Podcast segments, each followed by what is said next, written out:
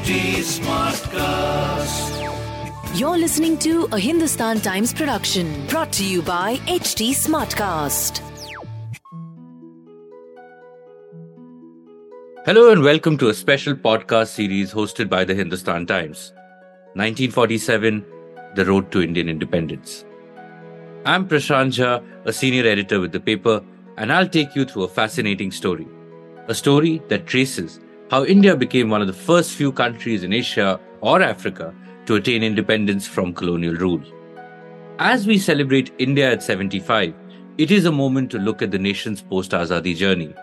At Hindustan Times, through our special editions on politics, sport, popular culture, in our print edition, on our website, and through a selection of landmark articles from our very rich archives, we are attempting to do precisely that. But this is also a moment to look further back. August 15, 1947 marked a rupture. But what came after August 15 cannot be divorced from what happened before August 15. In this series, we take you back to 12 moments over 90 years between 1857 and 1947 in the lead up to Indian independence. The Mutiny of 1857, often called India's first war of independence, was unprecedented.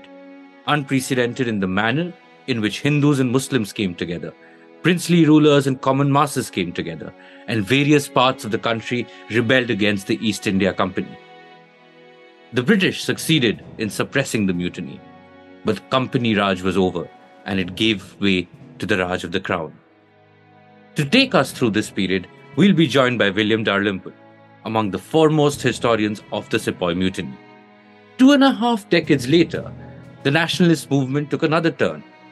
The Indian National Congress had its first session in Bombay in December 1885. The British then saw the Congress as a safety valve to channel Indian nationalist aspirations without it assuming a radical form.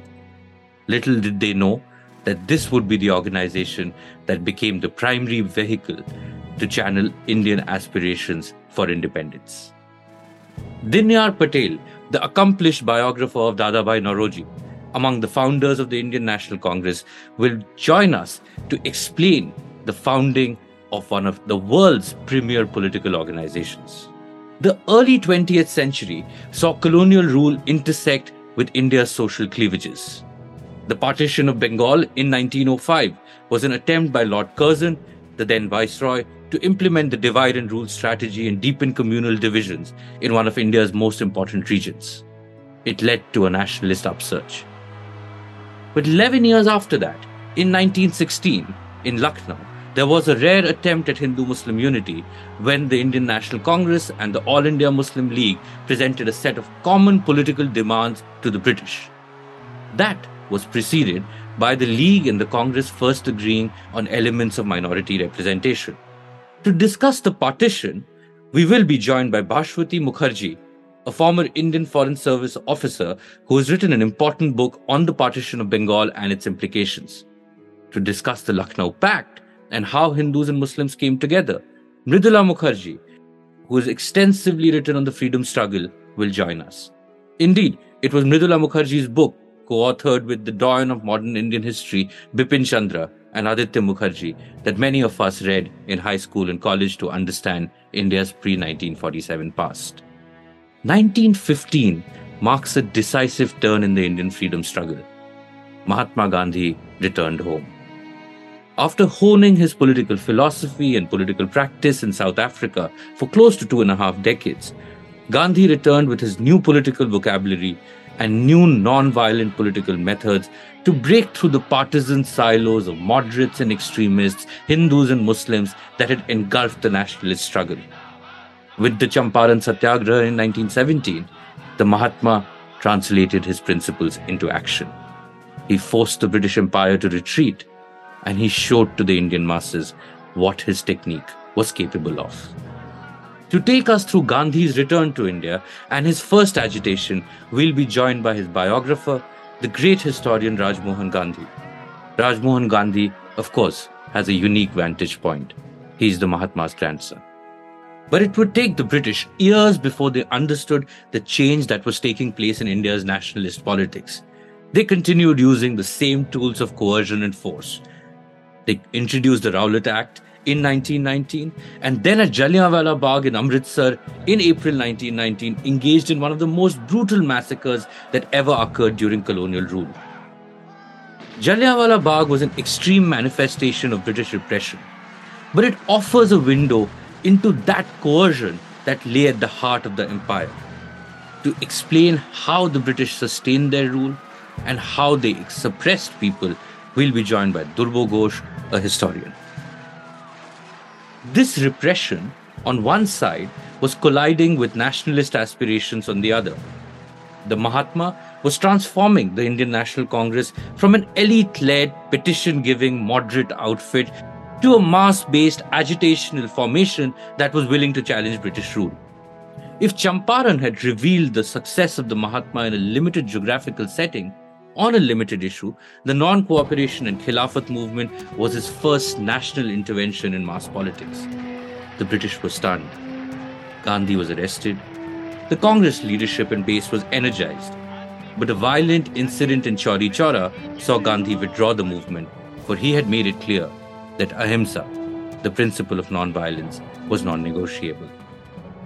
To understand the significance of the movement, the criticism that it faced for weaving in the demand for the restoration of the caliphate in order to bring Muslims into the fold, and its abrupt end, historian Aditya Mukherjee will take us through the early 1920s. By the end of the 1920s, the Indian nationalist movement had hit a crossroad. In the face of British unwillingness to recognize the Indian right to self rule and the emergence of a young, new generation of Indian nationalists under the mentorship of the Mahatma, the aim of the freedom movement shifted. India now wanted Purna Swaraj, complete independence. In Gujarat, the Mahatma was absorbing these changes and he recognized the need for a break from past methods of agitation. And that is when he came up with that iconic idea which would captivate Indian masses, capture the attention of the international media, and shock the British. And that is when he came up with the Dandi March, a seemingly simple initiative meant to defy colonial salt tax laws. Little did the colonial rulers or even Gandhi's colleagues realize the power of what he had in mind. To discuss the march, Trideep Suhrud, among the finest Gandhian scholars of our current times, who not only understands Gandhi but understands the connection between Gandhi and Gujarat, will join us and take us through those years of Gandhi's mobilizational techniques in Gujarat and beyond. The 1930s were also marked by attempts by the British to initiate a set of constitutional reforms. The, remember, the round table conferences were held in London. The Mahatma participated in one of them. In 1935, the Government of India Act was introduced. And in 1937, provincial elections were held. Elections in which the Congress participated and Jawaharlal Nehru emerged as a true mass campaigner. This period saw a shift from the agitational tenor of the nationalist movement to an attempt to transform the colonial apparatus from within and expand its power. To help us understand the act, remember the 1935 Act is important because key elements of that act stayed on in independent India's constitution. And the 1937 provincial elections, these elections are important because they gave Congress a taste of power for the first time, but also deepened India's communal divisions We'll be joined by Arvind Elangovan, an authority on the 1935 Act and its implications. In 1939, the Second World War broke out in Europe. India suddenly found itself as a participant country on behalf of the Allied powers. But there was a little problem. No Indian had been consulted. Indian nationalists were clear. They could not be expected to fight fascism abroad when at home the British weren't even willing to offer the promise of full independence after the war. Three years later, in one of the most powerful and evocative slogans of the freedom struggle, Gandhi declared it was time for the British to quit India. To understand the roots of the movement, located within the context of the war, and the nature and the impact of the movement, Srinath Raghavan, among India's most eminent historians and the author of a seminal book on India and the war, joins us. But if Gandhi represented one strand of the movement, by then Netaji Subhash Chandra Bose represented another.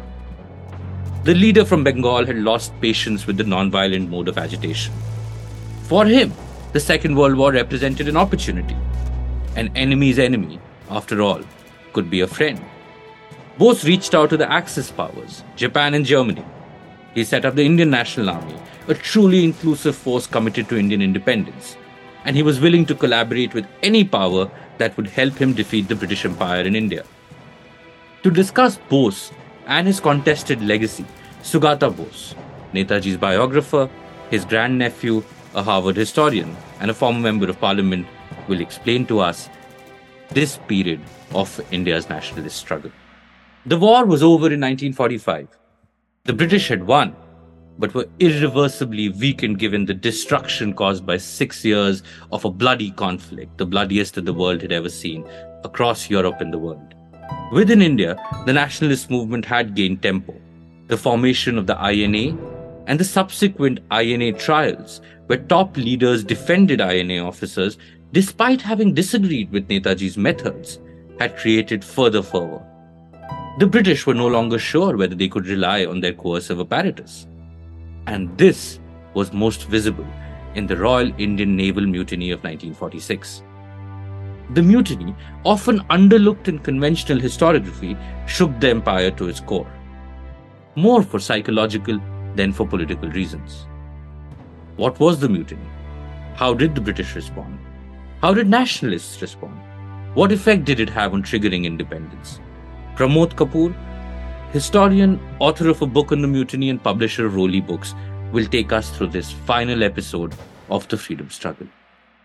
India's freedom struggle is a story of evolution and revolution. It is a story of elite leadership and mass movements. It is a story of the most remarkable and successful non-violent struggle in global history, wearing down the most powerful empire the world had ever seen through the power of truth. It is a story of repression and revolt. It is a story of failures and successes. It is a story of unity and, unfortunately, fragmentation. But fundamentally, it is a story, as Jawaharlal Nehru put it, of India's tryst with destiny, where a nation long suppressed finally found its voice. In 90 years, through these 12 moments and the story of Azadi, I'll take you through the key episodes of India's freedom struggle, how it shaped India, and how it finally led to independence. Stay with me as we take this journey together. We now turn to our first episode, The Mutiny of 1857. This was a Hindustan Times production brought to you by HT Smartcast. HT Smartcast.